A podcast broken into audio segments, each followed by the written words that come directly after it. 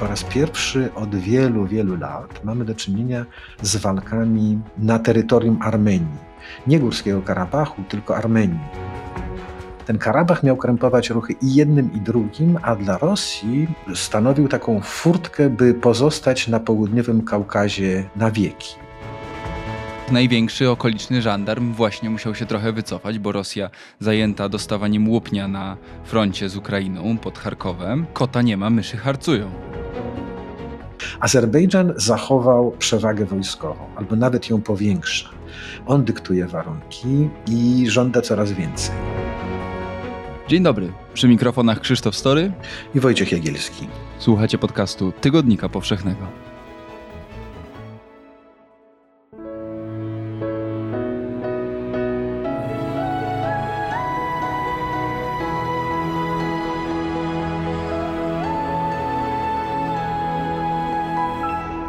Podcast powszechny.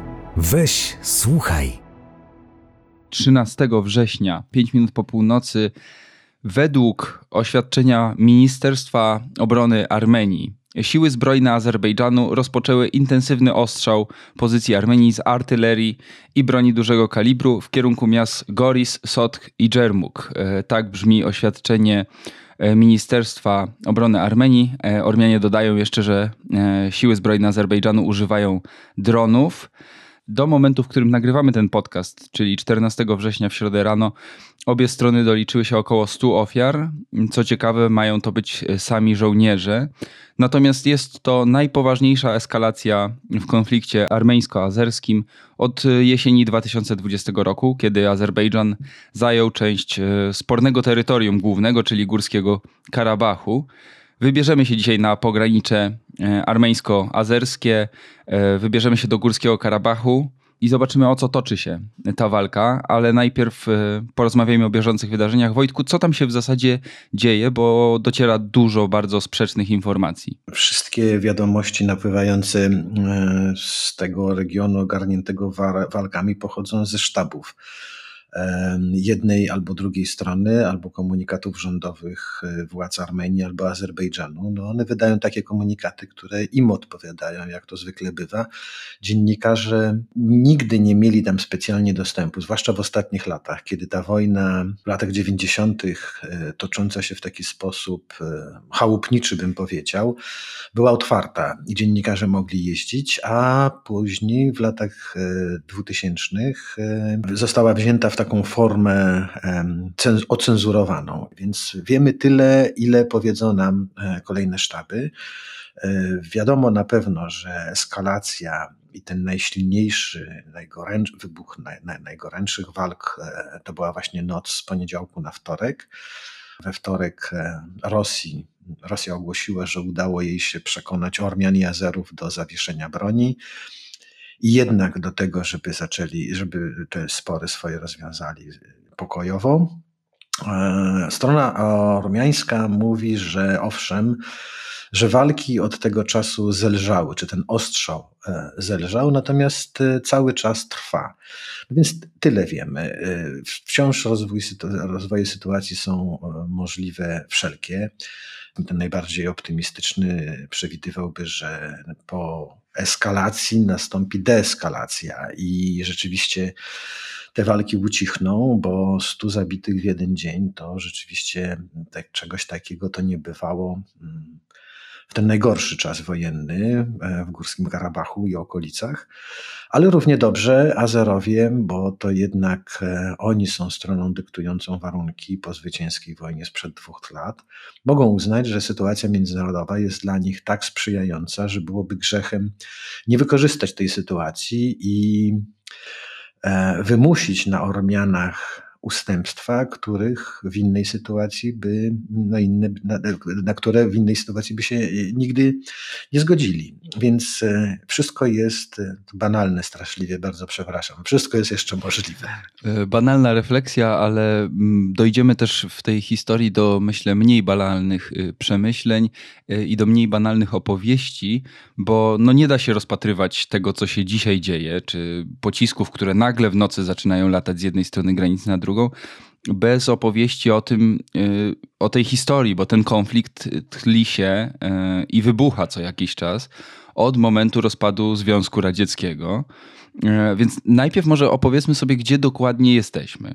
Ten cały teren sporny to jest południe Armenii. Tutaj stykają się wpływy i granice kilku różnych graczy. Zaraz od południa mamy Iran, niedaleko na zachód Turcję, a w takim małym obszarze mamy od zachodu eksklawę azerską, prowincję i miasto Nachiczewan, którą od macierzy e, państwa Azerbejdżan oddzielają tereny Armenii, e, taki południowy powiedzmy klin, potem na wschód tereny Górskiego Karabachu, które obecnie są pod kontrolą azerską od 2020 roku. No i tutaj konflikt tli się i czasami wybucha co najmniej od upadku Związku Radzieckiego. O co tutaj toczy się walka? Czym dla Ormian jest w ogóle Górski Karabach i te tereny? Bo oni traktują to niemalże jak ziemię świętą.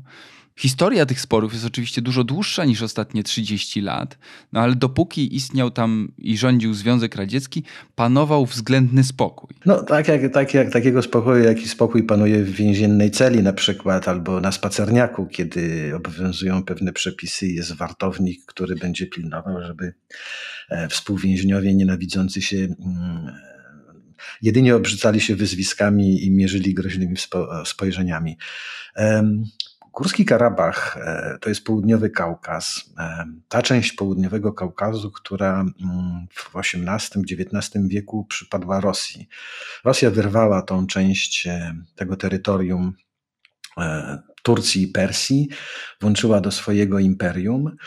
A wcześniej, no właśnie, wcześniej to były ziemie zamieszkałe i podległe Królestwu Ormiańskiemu ale później to królestwo zostało wcielone do Imperium Tureckiego, więc ludność była bardzo przemieszana, ale głównie Ormiańscy, bo powiedział te dominujące grupy etniczne to, to Ormianie i Azerowie e, spokrewnieni e, z Turcją, z Turkami. Na początku XX wieku, e, po rewolucji bolszewickiej, po I wojnie światowej, może tak, kiedy granice mm, południowego Kaukazu wykreślano na nowo, najpierw zachodni alianci e, oddali górski Karabach Azerom, uznając, że w ten sposób e, zapewnią sobie dostęp do kaspijskiej ropy naftowej, osłabią Moskwę, która wydawało im się, że, że może zechcieć odzyskiwać wpływy na Kaukazie. No i zyskają sobie też sympatię młodoturków, którzy po przegranej I wojnie e, światowej e, przejęli władzę e, w Imperium Osmańskim i prze, przemianowali to, to, to imperium na, na republikę. Bolszewicy, którzy w chwilę później przyjęli władzę w Moskwie i wkroczyli na Kaukaz, Karabach też postanowili pozostawić Azerom e, i nowo powstałemu państwu azerbejdżańskiemu. Zresztą Republika Azerbejdżanu była pierwszą republiką w świecie muzułmańskim, ta proklamowana na początku XX wieku. A niepodległe, narodzinom niepodległej Armenii i Azerbejdżanu na początku, no przed 100, 100, 100 lat temu, towarzyszyły konflikty etniczne będące e, też skutkiem e, tego, co wydarzyło się troszkę wcześniej, pogromom Ormian e, w Turcji, w których uczestniczyli także Azerowie. Ormian mordowano na terenach zamieszkałych przez nich w Turcji, ale także w Baku. E, starcia, pogromy zdarzały się i w Górskim Karabachu. Ten Górski Karabach to było nie licząc terytorium niepodległej Armenii, to Górski Karabach był i do dziś pozostaje jedynym regionem na świecie, gdzie Ormianie wciąż stanowią większość ludności. I oni tam, w tym Górskim Karabachu, dzięki położeniu e, geograficznemu, dzięki tym górom, stawiali czoła i Persom, i Turkom, i Azerom, więc e, Górski Karabach rzeczywiście dla Ormian, no nie porównałbym, że jest e, ziemią tak samo świętą jak góra Ararat, znajdująca się dzisiaj na terytorium tureckim, ale znajdująca się także w herbie Armenii. E, ale tak, Górski Karabach jest czymś szalenie ważnym. E, Ormianie tracili kolejne ziemie, w których, z których byli rugowani, albo na których byli mordowani, albo z których byli wypędzani. E, I została im sama ta Armenia, którą dzisiaj zajmują, plus Górski Karabach. Bolszewicy, a wcześniej alianci uznali, że dobrze, Ormianie mogą stanowić tam większość, ale, ale Górski Karabach pozostanie częścią państwa azerbejdżańskiego. Cieszył się autonomią, ale stanowił część terytorium Azerbejdżanu, podległego Związkowi Radzieckiemu, bo i Azerbejdżan i Armenia były republikami radzieckimi. I rzeczywiście, póki panowali bolszewicy, to między Ormianami i Azerami nie dochodziło do takich gwałtownych, krwawych starć, jak e, na początku wieku, czy jak teraz, kiedy zaczął się kruszyć Związek Radziecki i komunizm i Ormianie z Karabachu e, uznali, że to jest moment, kiedy trzeba upomnieć się o swoje, kiedy trzeba e, zażądać od Kremla prawa do samostanowienia albo do zjednoczenia z Armenią, z macierzą. Podnieśli te, te, te, te żądania. Baku oczywiście zaprotestowało. W Baku i w Sumgaicie doszło do kolejnych pogromów Ormian. I wybuchła wojna. Uchodźcy ormiańscy z Baku i z Sumgaitu ruszyli do Armenii. E, z Armenii wygnano ostatnich Azerów. E, w Karabachu e, władza pozostała azerbejdżańska, ale miejscowa ludność podniosła zbrojny bunt.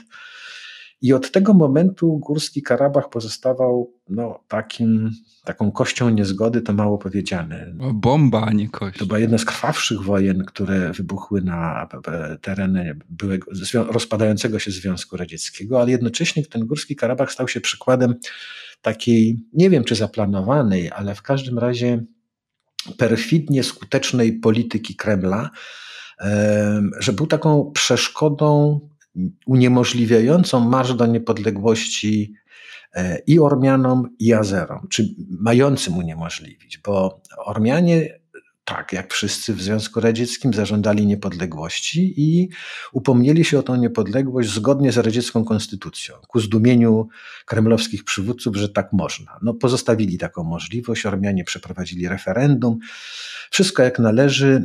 Natomiast Kreml zakomunikował Ormianom, że dobrze, możecie być niepodległym państwem, ale zapomnijcie o Karabachu, bo nikt wam tego Karabachu nie odda. Azerowie z kolei, którzy rwali do niepodległości, dostali od Kremla ostrzeżenie, że niepodległość być może wywalczycie, ale skoro chcecie wolności dla siebie, to musicie też taką samą wolność zaoferować Ormianom z Karabachu. Oni z całą pewnością pójdą inną drogą, więc ten Karabach miał krępować ruchy i jednym, i drugim, a dla Rosji y, stanowił taką furtkę, by pozostać na południowym Kaukazie na wieki, bo Rosja zamierzała być i prokuratorem, i rozjemcą, i sędzią, i dalej tym wartownikiem, może już nie w więzieniu, ale w takim obozie karnym e, z bardzo ograniczonymi rygorami. E, w każdym razie to tak, tak to trwało w zasadzie do, do dzisiejszego dnia, bo dziś to jest ten moment wyjątkowy,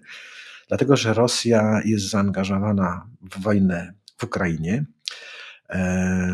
Nie stać się na to, żeby zbrojnie angażować się w tak odległe miejsce jak południowy Kaukaz. Azerowie zdaje się doskonale to wiedzą i być może dlatego ruszyli do ataku. Sąsiedzi, którzy do tej pory e, obawiali się albo nawet nie pośmieliby, żeby wkroczyć w tą strefę wpływów rosyjską, dzisiaj robią to bez większych ceregieli i Turcja wypowiada się o Azerbejdżanie z taką samą dezynwolturą, jak to do niedawna robiła wyłącznie Rosja. Wreszcie Armenia, skazana na przyjaźń z Rosją, poprosiła Rosję o pomoc. Tak jak to, o czym mówią układy o bezpieczeństwie, które Rosja ma podpisana z Armenią. E, no i spotka się z odmową, bo jeszcze się nie spotkała. Na razie Rosja i, i sprzymierzone z nią państwa apelują do Baku i do Erywania o, o umiar, o rozmowy, ale nikt wojsk Ormianom na pomoc nie podeśle. Co jest y, o tyle y, znaczące, że jeszcze niedawno Armenia posyłała te wojska w ramach tego samego układu do Kazachstanu, e, kiedy w Kazachstanie trwały protesty. Są głosy takie, że właśnie to jest zemsta Kazachów, bo ta interwencja zbrojna, bo mówimy o zamieszkach, które wybuchły w styczniu w Kazachstanie. Y, te zamieszki zostały sprowokowane albo wywołane przez podwyżki cen paliw, ale mówiło się też, że te zamieszki może nie sprowokowali, ale próbowali wykorzystać zwolennicy pierwszego prezydenta, Nursultana Nazarbajewa, który ustąpił z władzy przed trzema laty, po to, żeby mm, zapędzić do narożnika jego następcy, który próbował tam się za bardzo szarogęsić i uniezależniać. W związku z tym Rosjanie wkroczyli, Armenia była wtedy przewodniczącą, e, przewodniczyła e, temu układowi o zbiorowym bezpieczeństwie, w którego częścią jest Kazachstan, Białoruś, Tadżykistan, Kirgistan, Rosja. I w zasadzie pod, dowództwem Ormian te wojska pojawiły się w Kazachstanie, żeby te zamieszki stłumić. Bardzo krwawe zamieszki. Dla Kazachstanu to jest e, tak głęboka trauma, że, że długo będą o tym pamiętać, także tą e, interwencję. Więc e, Dziś, kiedy to Ormianie proszą o pomoc Kazachów, Kazachowie y, niechętnie pewnie do takiej perspektywy udzielenia pomocy się odnoszą, bo oni o taką pomoc zdaje się nie bardzo prosili. Ta pomoc została im zaoferowana była taka jakby propozycja nie do odrzucenia. Wróćmy jeszcze na chwilę na południowy skrawek Armenii. Powiedziałem, że wybuchło powstanie pod koniec lat 80. i ta wojna mm, secesyjna w 94 roku została wygrana przez Ormian. Wygrana zdecydowanie. Mało która wojna kończyła się tak e, triumfalnym zwycięstwem jak karabaska wojna. Oni przejęli władzę nie tylko w Górskim Karabachu, Ormianie, ale zajęli wszystkie otaczające Karabach azerbejdżańskie powiaty, e, skąd wypędzili ludność cywilną i przekształcili te powiaty w taką strefę buforową, niczyją, gdzie nic nie było poza no właśnie umocnieniami wojskowymi. Ta strefa buforowa miała, dostęp, miała bronić dostępu mm, i chronić Ormian karabaskich przed e, atakiem azerbejdżańskim. Te powiaty azerbejdżańskie, mm, te ziemie zajęte przez Ormian były tak rozległe, że oznaczały faktyczne połączenie Karabachu z Armenią. Karabach oddzielony był od Armenii takim samym wąskim pasem terytorium jak Nachiczewan od e, Azerbejdżanu. Bardzo to skomplikowane granice, bardziej skomplikowane jeszcze chyba są tylko w e, Dolinie, w Kotlinie Fergańskiej, w Azji Środkowej. Taki stan rzeczy utrzymywał się do 2020 roku. Ormianie przywykli już, że mm, w zasadzie mają dwa państwa, albo że Karabach jest częścią terytorium Armenii. Zresztą poprzedni prezydenci, drugi i trzeci prezydent e, Armenii, to są politycy z Karabachu. Azerowie przez ten czas z kolei e, położyli uszy po sobie, przyznając, że póki są słabsi od Ormian wojskowo, a Ormianie na południowym Kaukazie są najlepszymi żołnierzami, najlepszym wojskiem, co do tego nie ma żadnych wątpliwości, że póki się nie wzmocnią, póki nie będą na tyle silni, żeby Ormian pokonać, to nikt im tego Karabachu nie odda. I robili przez te lata po cichu, krok po kroku, przygotowania wojskowe. Sprzyjała im koniunktura, bo sprzedając ropę naftową, korzystając na, z wysokich cen ropy, a także z tego, że Rosja była zajęta innymi sprawami, zarobili mnóstwo pieniędzy i weszli w bardzo bliską i jawną, jawne przymierze komitywę z Turcją. To właśnie ta sprzymierze i dostawy broni z Turcji sprawiły, że Azerbejdżan poczuł się na tyle silny, żeby o Karabach się upomnieć zbrojnie. I jesienią 2020 roku odbił te wszystkie swoje powiaty otaczające Karabach i część zajął Karabachu. Ten skrawek Karabachu, który wciąż pozostaje pod kontrolą ormiańską, to jest rezultat interwencji rosyjskiej, która wymusiła przerwanie walk. Gdyby te walki potrwały nie 44 dni, ale jeszcze 14 dłużej, to być może cały Karabach byłby azerbejdżański. E, natomiast tam dalej zostaje ten wąski skrawek Armenii, który oddziela Azerbejdżan od Azerbejdżanu, to znaczy właściwe terytorium Azerbejdżanu od tej e, enklawy czy eksklawy w zasadzie w e, Nachiczewanie. To są tereny wspomniałeś, południowy Kaukaz, góry po 3-3,5 tysiąca metrów nad poziomem morza, e, w tym przypadku góry Zangezur. Kością taką niezgody e, teraz, tym co, co żąda Azerbejdżan, jest coś, co teoretycznie zostało zagwarantowane w ramach porozumienia pokojowego sprzed dwóch lat, właśnie po tej wojnie w 2020, czyli dostęp do drogi między tą azerską prowincją oderwaną od reszty kraju, a macierzą. E, tylko, że droga to jest pojęcie, które można zupełnie in, różnie rozumieć.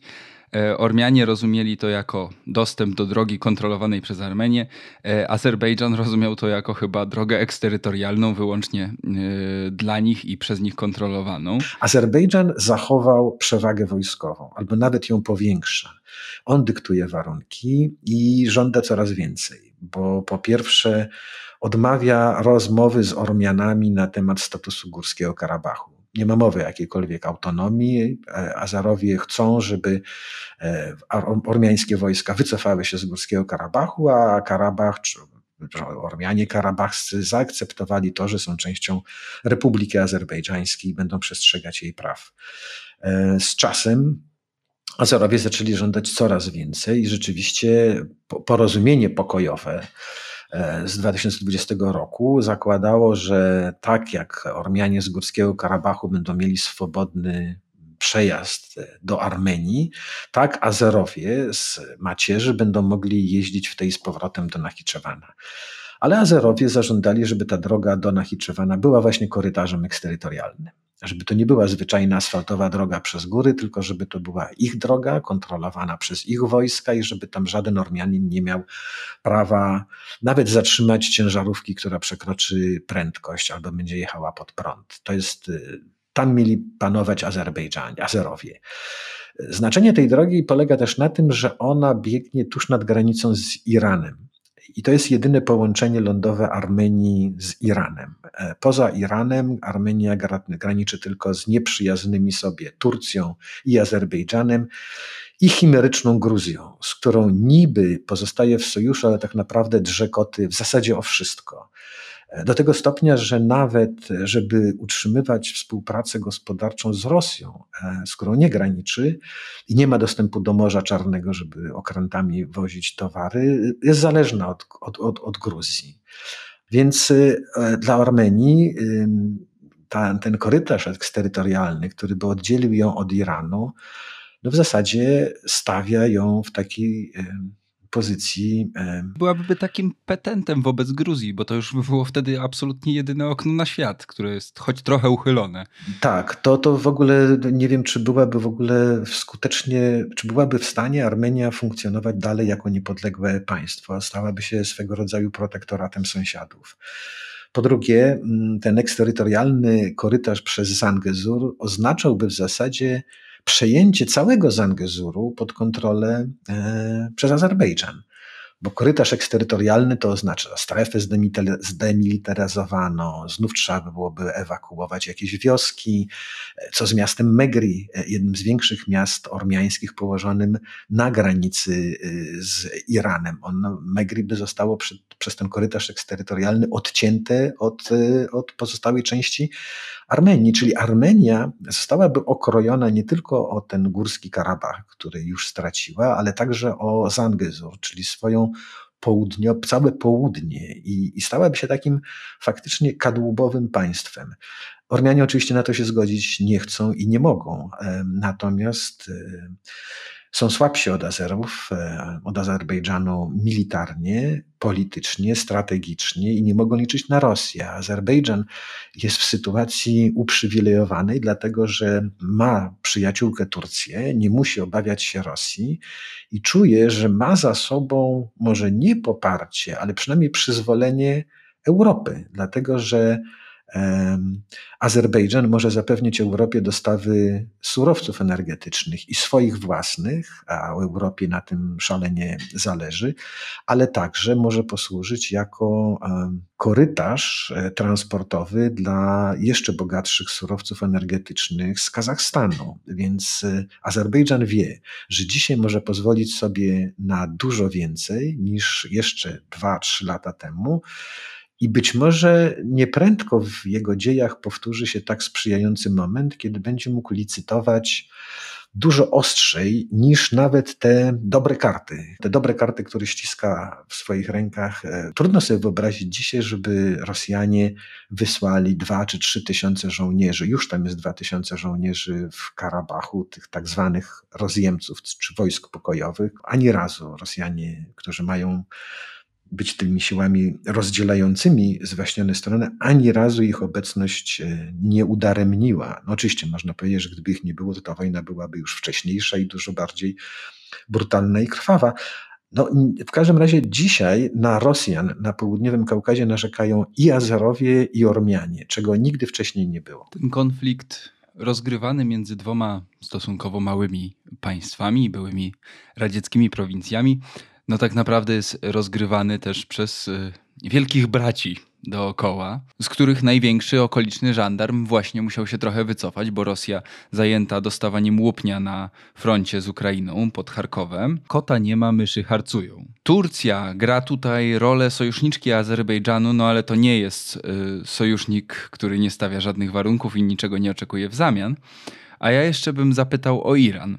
Co na to Teheran? Teheranowi bardzo nie podoba się to, że Turcja coraz, jest coraz silniejsza. To są to, to, to tradycyjna rywalizacja między obydwa tymi krajami w tym regionie i nie tylko w tym regionie, bo także na Bliskim Wschodzie. Natomiast Iran sam nie bardzo może, może być tylko niezadowolony, kręcić nosem, ale zrobić może niewiele albo nic. Owszem, jest w lepszych stosunkach z Rosją niż Turcja, ale Turcja e, wkraczając e, na Rosy, w rosyjską strefę wpływów, dba też o to, żeby Kreml za bardzo się na nią nie pogniewał. I Turcja jest zbyt ważnym państwem w regionie i w międzynarodowej polityce, żeby Rosja mogła sobie pozwolić na, na jakieś sekowanie dzisiaj Turków. Na, w Azji Mniejszej, na południowym Kaukazie, Iran nie jest żadną konkurencją dla, dla Turcji. Sytuacja się będzie rozwijała tam tak, jak tego będzie sobie raczej Turcja życzyła niż Iran, bo wspomniałeś, że Turcja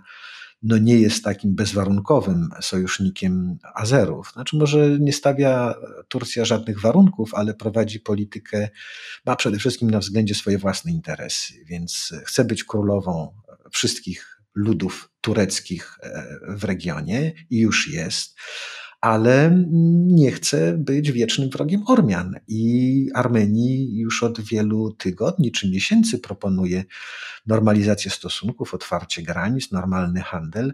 Tylko to też jest transakcja wiązana. Kiedy wybuchły te walki w Zangezurze, Turcja oczywiście stanęła po stronie Azerbejdżanu i powiedziała, że to Armenia czy Ormianie prowokują te, te starcia. I powiedziała, że że warunkiem dobrych relacji między Turcją i Armenią są też relacje dobre między Armianami i, i Azerami. Więc e, Turcja stosuje wobec Ormian taką politykę i kija, i marchewki. Kij to jest wsparcie dla Azerbejdżanu, ale marchewką jest e, perspektywa otwartych granic i dobrego handlu z Ormianami, co dla Armenii miałoby znaczenie absolutnie niebagatelne. Te oskarżenia, zresztą kierowane pod adresem Armenii, że to starcia mogły być sprowokowane przez Ormian, to jest też rezultat y, podziałów wśród Ormian, bo Armenia wycofała swoje wojska z Karabachu, tylko wojska Armenii to nie znaczy wszystkie wojska ormiańskie, które wojowały w Karabachu. Armenia wycofała swoją rządową armię, ale powiedziała, że przecież lokalne siły samoobrony karabaskie to nie jest wojsko Armenii, więc ono ma prawo w Karabachu zostać. Podobnie jak e, wszystkie zbrojne milicje, które tam zostały powołane e, jesienią 2020 roku podczas tej ostatniej wojny. I o ile Armenii rządzonej przez Nikola Paszyniana być może bardziej na rękę jest dogadać się z Turcją i z Azerbejdżanem, nawet za cenę kapitulacji w Karabachu, to z całą pewnością nie zgadzają się z tym Ormianie z Karabachu. I Ormianie z Karabachscy e, najprawdopodobniej zrobią wiele albo wszystko, żeby te próby pojednania Armenii z Azerbejdżanem i z Turcją utrącić, a najlepszym sposobem utrącenia mm, tego rodzaju wysiłków no jest właśnie sabotaż, więc wystarczy kilka strzałów na granicy i, i, i, i jest z tego już wielka awantura, bo to, co, z czym mamy do czynienia w tym Zangezurze, to jest jeszcze po raz pierwszy od wielu, wielu lat mamy do czynienia z walkami na terytorium Armenii Nie Górskiego Karabachu, tylko Armenii.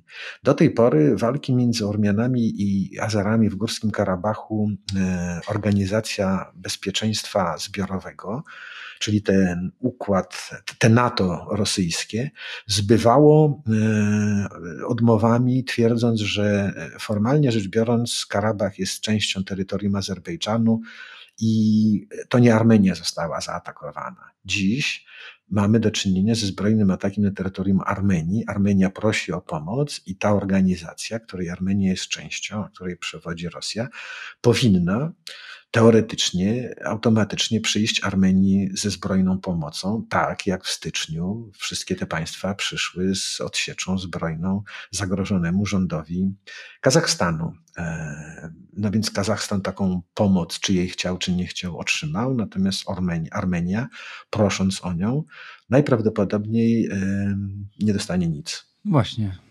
Co ta biedna Armenia teraz może zrobić? Y, to jest w ogóle pytanie o możliwość dalszego rozwoju sytuacji, bo w tym momencie wydaje się, że Azerbejdżan może licytować naprawdę wysoko. Y, Armenia otoczona przez państwa, które albo są jej nieprzyjazne, albo są co najwyżej obojętne, albo tak jak Iran, no nie mają wielkiego, wielkiej możliwości, żeby ją wesprzeć militarnie. Y, opuszczona przez zajętą na froncie ukraińskim Rosję, wydaje się nie mieć wielkich argumentów. Kiedy zacząłem jeździć do, na południowy Kaukaz pod koniec lat 80. i ten Górski Karabach był jednym z tych terenów, które odwiedzałem najczęściej, e, wtedy mówiło się o Armenii i o Ormianach dokładnie to samo, co mówimy dziś że Armenia jest najsłabsza, e, że jest ich niewielu, że, jest, że Ormianie są skazani na, na sojusz z Rosją, a Rosja może sobie wobec nich postępować tak, jak, jak będzie sobie życzyła, bo wie, że, że, że Ormianie nie mają innego wyjścia. I gdyby wtedy doszło do konwencjonalnej wojny między armiami Armenii i Azerbejdżanu, najprawdopodobniej Ormianie przegraliby tę wojnę ale nie doszło do wojny konwencjonalnej, takiej jak, z jaką mieliśmy do czynienia choćby jesienią 2020 roku, tylko wybuchło, wybuchła wojna partyzancka. Z wojną partyzancką nie poradzą sobie, e, nie poradziły sobie dużo potężniejsze armie niż azerbejdżańska. Azerbejdżan szkolił swoje wojsko przez całe te lata na okoliczność e, wojny o Karabach z armią ormiańską i Armenii. I Azerbejdżan, nawet zachłyśnięty tymi zwycięstwami, chyba musi sobie zdawać sprawę z tego, że podporządkowanie sobie na siłę Górskiego Karabachu oznacza, że prędzej czy później tam wybuchnie nowa intifada, nowe powstanie zbrojne, będzie działała nowa partyzantka, a z tą partyzantką um, nie da się walczyć tak jak z regularnym wojskiem. I jeżeli przywódcy Azerbejdżanu o tym nie pamiętają, to zostaną bardzo boleśnie, y, zostanie im to bardzo boleśnie, boleśnie przypomniane. Oczywiście wojna w tamtym regionie oznacza, że zamiast ratować się przed biedą, obydwa te państwa, zwłaszcza Armenia, bo Azerbejdżan bogaty w te surowce energetyczne, jeszcze, no powiedzmy, że może sobie pozwolić na większe ekstrawagancje, ale dla Armenii oznacza to regres, cofnięcie się o, o te dziesięciolecia, gdzie jako dokonano jakiegoś postępu gospodarczego. Wydaje mi się tak, że Ormianie, Armenia zdaje sobie sprawę ze swojej słabości, ale wyraźnie widzi też granice ustępstw, na które może pójść. Problemem jest chyba Azerbejdżan, któremu te sukcesy wojskowe mogły zawrócić w głowie błąd może popełnić Azerbejdżan przelicytowując. Ale kto mu wtedy sprzeda taki cios po łapkach? Kto jest dzisiaj strażnikiem, który może to, tę licytację zatrzymać? No wszyscy do wokół. E, właśnie ci najpotężniejsi sąsiedzi, bo nawet jeżeli woda sodowa uderza do głowy lokalnemu dyktatorkowi Ilhamowi Alijewowi, no to Turcja, która e, ma światowe ambicje, przynajmniej regionalne, Rosja, a także Unia Europejska, której bardzo zależy może mniej na Azerbejdżanie, ale bardziej na azerbejdżańskim gazie i ropie naftowej. Jestem absolutnie przekonany, że już są te granice wyznaczane, jak daleko i jak, na, na ile może sobie pozwolić Azerbejdżan, mając taką przewagę militarną. Pytanie właśnie, co robi ta woda sodowa uderzająca do głowy mm, jakiemuś przywódcy. to jest coś, czego człowiek przytomny zrozumieć nie może, ale człowiek przytomny rzadko kiedy chyba zdarza mu się wkraczać na taką drogę e, i nie wie, co się dzieje właśnie po drodze, że im bardziej jest się zamroczony czy nieprzytomny od tej władzy, tym, tym mniej jest się jakby w realiach świadomym, w tym jak wygląda świat naprawdę. A powiedz mi, czy od y, wczoraj w nocy y, mieliśmy już jakieś reakcje, tutaj użyję takiego dumnego określenia, społeczności międzynarodowej? Co na to Europa, co na to Turcja? No wszyscy wzywają do umiaru. Kolejna wojna jest nikomu niepotrzebna, natomiast no, jest tak, jak powiedziałeś, że ilekroć w dziejach zdarzało się, że któreś z tamtejszych mocarstw, któryś z tamtejszych żandarmów nagle słabł, albo przeżywał jakąś śmiertelną chorobę. Ile razy słabło Imperium Perskie, Osmańskie, czy Rosyjskie, albo Związek Radziecki, czy Republika Turecka, tyle razy ci, którzy podlegle, podlegali czy to Ankarze, czy Teheranowi, czy, czy, czy Moskwie, Petersburgowi, czy Stambułowi, próbowali wracać do swoich starych sporów e, i e, urządzać swoje domy po swojemu, więc dzisiaj jest prawdopodobnie taki moment. Wydaje mi się, że, że ta strzelanina na granicy e, zakończy się znów jakimiś zapasami dyplomatycznymi. E, Ormianie, doświadczeni przez historię, mm, nie tak łatwo poddają się wojennej demagogii i, i, i sięgają po broń tylko wtedy, kiedy ich istnienie wydaje im się naprawdę zagrożone. Tak było z powstaniem e, w Górskim Karabachu w 1988 roku. Czy dziś e, Ormianie tak by poczuli, że, że ich istnienie jest zagrożone?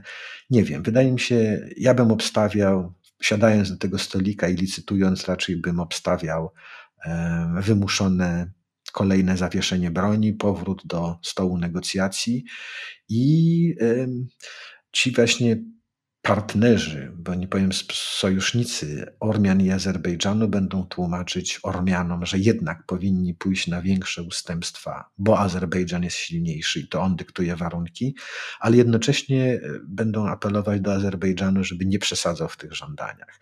No pytanie, gdzie będzie granica, co jest przesadą, a co nie. Korytarz eksterytorialny wiodący przez Zangezur z Azerbejdżanu do Nachiczewana i do Turcji z całą pewnością e, będzie taką przesadą i nie wyobrażam sobie, żeby po dobroci Ormianie na coś podobnego się zgodzili. Tak samo jak nie wyobrażam sobie, żeby Rosja, uznając, że no jest za słabe i nie da rady chwilowo, zgodziła się, żeby wojskami rozjemczymi w Górskim Karabachu byli na przykład żołnierze, żołnierze z Francji, czego domagają się Ormianie. To też jest nowe. Dzisiaj Ormianie domagają się, żeby przyjechało jeszcze więcej rosyjskich wojsk, tylko mówią, żeby tych Rosjan zastąpić Francuzami. No to 100 lat temu tak ostatni raz chyba e, takie życzenia się z tamtej strony pojawiały. Mam nadzieję, że ta linia, po której obie strony stwierdzą dość za dużo, jest jednak ustawiona wcześniej niż w 2020 roku.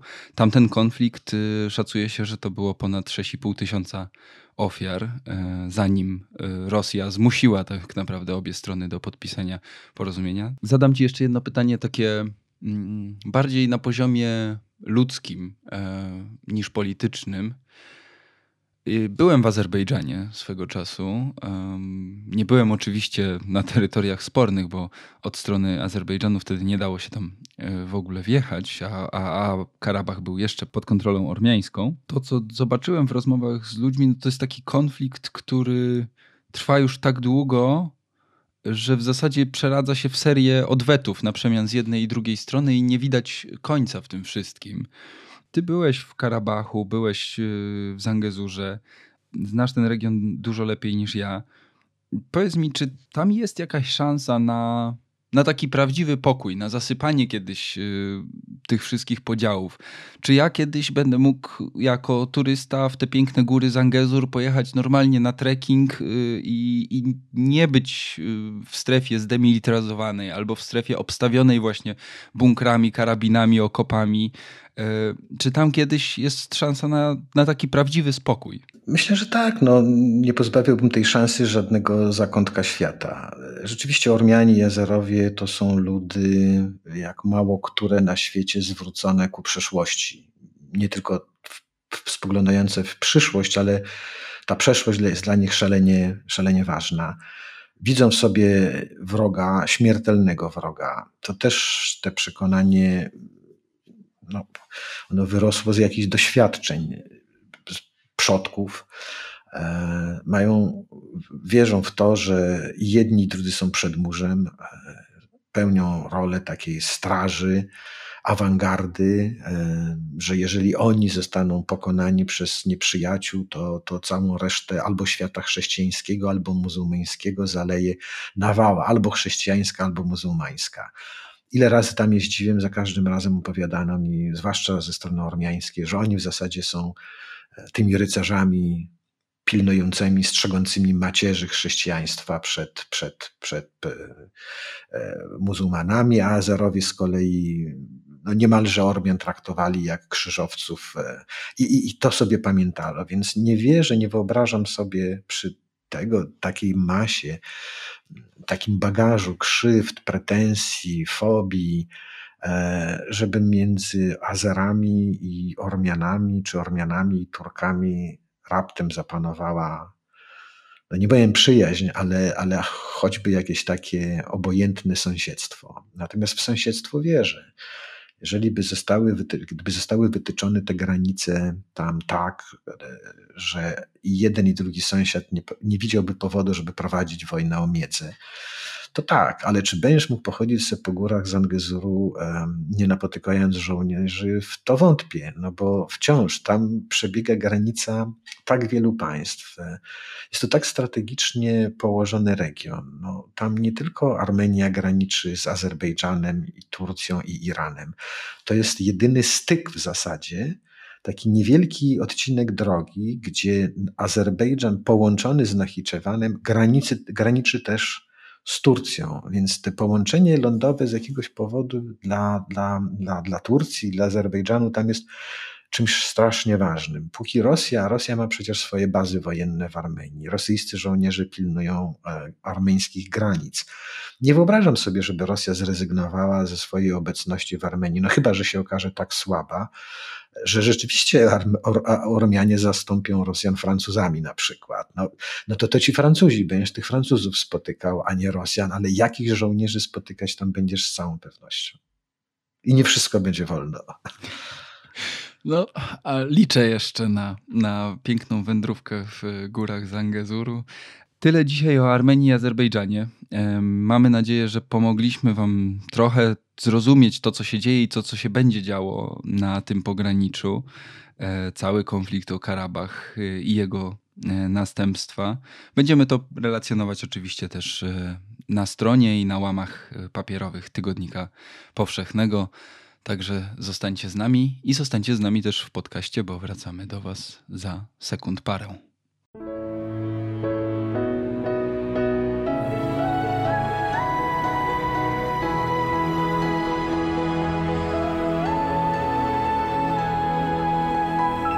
Podcast powszechny. Weź, słuchaj. I na koniec tego odcinka e, jeszcze dwie rzeczy, na które warto zwrócić uwagę. Jedno wydarzenie będzie miało miejsce w czwartek, czyli w dzień następny po premierze tego podcastu. To będzie spotkanie, które Chińczycy na razie milczą, ale Kreml już zapowiedział, że w Samarkandzie dojdzie do spotkania Władimira Putina i chińskiego przywódcy Xi Jinpinga. E, Chińczyk e, wyruszył właśnie w pierwszą od czasów epidemii podróż zagraniczną na szczyt państw organizacji szanghajskiej. To jest taka mm, alternatywa proponowana przez e, Rosję, Chiny, Indię i kilka państw Azji Środkowej i Południowej. Alternatywę wobec porządku zachodniego.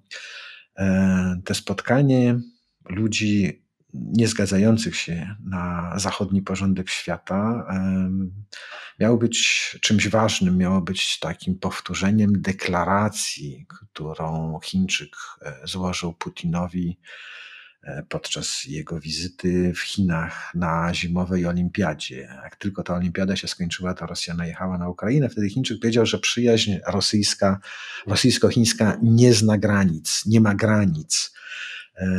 Zastanawiano się, wciąż, wciąż się zastanawiałem, czy rzeczywiście ta przyjaźń granic nie ma bo Chiny z jednej strony mogą być jedynym ocaleniem dla Rosji wobec zachodnich sankcji, ale mogą być też krajem, który tą Rosję pogrąży, y, odmawiając jej dzisiaj tego wsparcia, nie wsparcia wojskowego, ale chociażby kupując mniej czy taniej y, to, co Rosja próbuje Chinom sprzedać, czyli surowce, bo Rosja sprzedaje surowce. Y, Putin na tym spotkaniu myślę, że bardziej marzył niż e, Xi Jinping. Dla niego spotkanie z chińskim przywódcą e, potwierdzałoby tylko jego rolę jako jednego z najważniejszych polityków świata, ale do spotkania dochodzi w fatalnym momencie dla Putina, bo mają rozmawiać owszem o Tajwanie, ale także o Ukrainie i to o Ukrainie, gdzie armia rosyjska ponosi fatalne porażki. Nie wiadomo jeszcze, jak e, potoczy się ukraińska wojna, ani się czym zakończy, ale ten moment spotkania z Chińczykiem dla Putina no, wypadł rzeczywiście fatalnie. Ja natomiast y, przyglądam się czemuś, co będzie nam niestety towarzyszyć nie tylko do przyszłego czwartku, ale niestety przez następne dekady, e, czyli kryzysowi klimatycznemu, ale w takim e, aktualnym ujęciu, ponieważ świat zmierza e, do szczytu klimatycznego w Egipcie, w Kairze w listopadzie. Odbędzie się to najważniejsze zebranie polityków, którzy raz w roku dyskutują o tym, co wszyscy wiemy i co należy zrobić, a dyskutują o tym, jak to zrobić. I jeszcze im się nie udało. I mamy tutaj dwie rzeczy. Po pierwsze, nowy y, raport y, United in Science. Y, naukowcy wyliczają, co nam grozi, co możemy zrobić i co musimy zrobić. Połowa populacji Ziemi, czyli nawet 3,5 miliarda ludzi, e, żyje w, e, na terenach bardzo zagrożonych tym, e, co przyniesie kryzys klimatyczny. I tutaj mówimy o, przede wszystkim o ekstremalnych zjawiskach pogodowych, o takich katastrofach jak ostatnie powodzie w Pakistanie.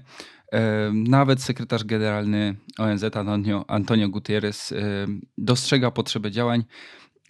Powiedział ostatnio, bogate kraje powinny przeznaczać rocznie 40 miliardów dolarów na pomoc tym krajom rozwijającym się, tak żeby nie mówić im, myśmy już się dorobili, a wy już nie możecie. E, wycenił tę pomoc na 40 miliardów dolarów rocznie już teraz, niezbędną i potrzebę jej zwiększenia do 300 miliardów dolarów rocznie w 2030.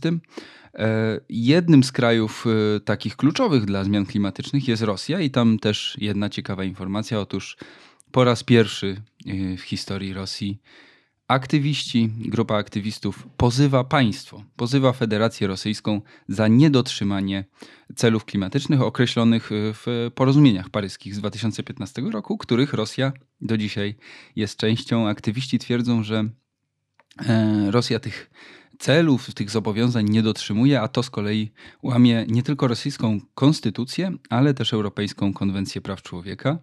I prawdopodobnie będzie to ostatni y, pozew na gruncie Europejskiej Konwencji Praw Człowieka rozpatrywany w Rosji, bo Rosja od 16 września po prostu się tej konwencji pozbywa. Aktywiści nie mają chyba wielkiej nadziei na sukces w rosyjskim sądzie, natomiast y, mówią, to jest krzyk o pomoc i możemy już teraz tylko krzyczeć. Takim chyba krzykiem zakończymy ten odcinek podcastu Jagielski Story. Byli z wami Krzysztof Story i Wojciech Jagielski. Dziękujemy bardzo. E, dzięki, że z nami jesteście. E, dziękujemy za wszystkie wiadomości. Możecie się z nami kontaktować przez maila podcastmałpa-tygodnikpowszechny.pl Czekamy na wszystkie refleksje, propozycje nowych tematów, pytania.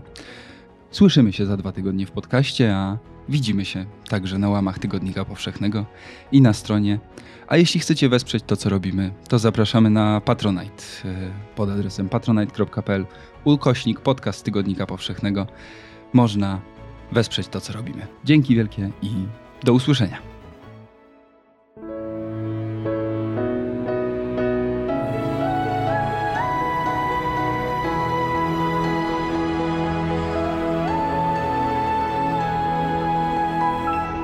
Podcast powszechny.